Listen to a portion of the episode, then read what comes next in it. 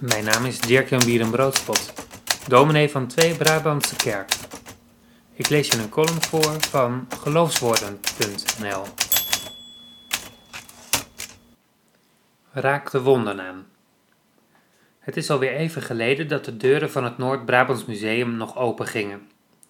Nog iets langer geleden was er een tentoonstelling die enorme indruk op me heeft achtergelaten. In 2017 was er een expositie onder de titel Verspijkerd en Verzaagd.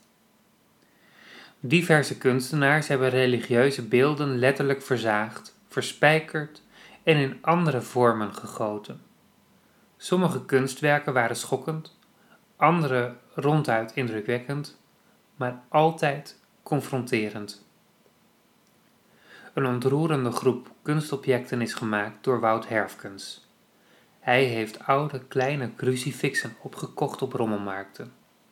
De Christusfiguur heeft hij van het kruis gehaald, de wonden aan handen en voeten ingezwachteld en in kleine bedjes gelegd, en daar doeken overheen gedrapeerd. Prachtige voorbeelden vind je hiervan op zijn weblog. De link vind je op www.geloofswoorden.nl. De groep heet Jésus à l'hôpital. Jezus in het ziekenhuis.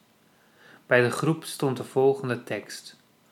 Als dank voor de verleende diensten haalt Herfkens Jezus van het kruis, verzorgt hij zijn wonden en legt hij hem in een bed.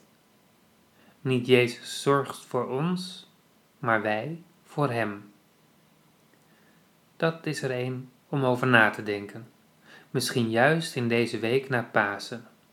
Dan staat het verhaal van Thomas, die de wonden van Jezus mag aanraken op het leesrooster. In de pijn van het leven herkent Thomas de opgestane Heer. Daarin vindt hij nieuw perspectief. Maar wat is dat perspectief? Dat God in alles voor ons zorgt? Dat Jezus ons alle leed bespaart? Of heeft dat iets te maken met de pijn onder ogen durven zien en anderen verzorgen. Jezus à l'hôpital heeft me even van mijn stuk gebracht, de rollen volledig omgekeerd. Dat alleen al vind ik heilzaam. Je luisterde naar een column die ik schreef voor geloofswoorden.nl. Vond je het de moeite waard? Deel het gerust met anderen. Graag tot een volgende keer.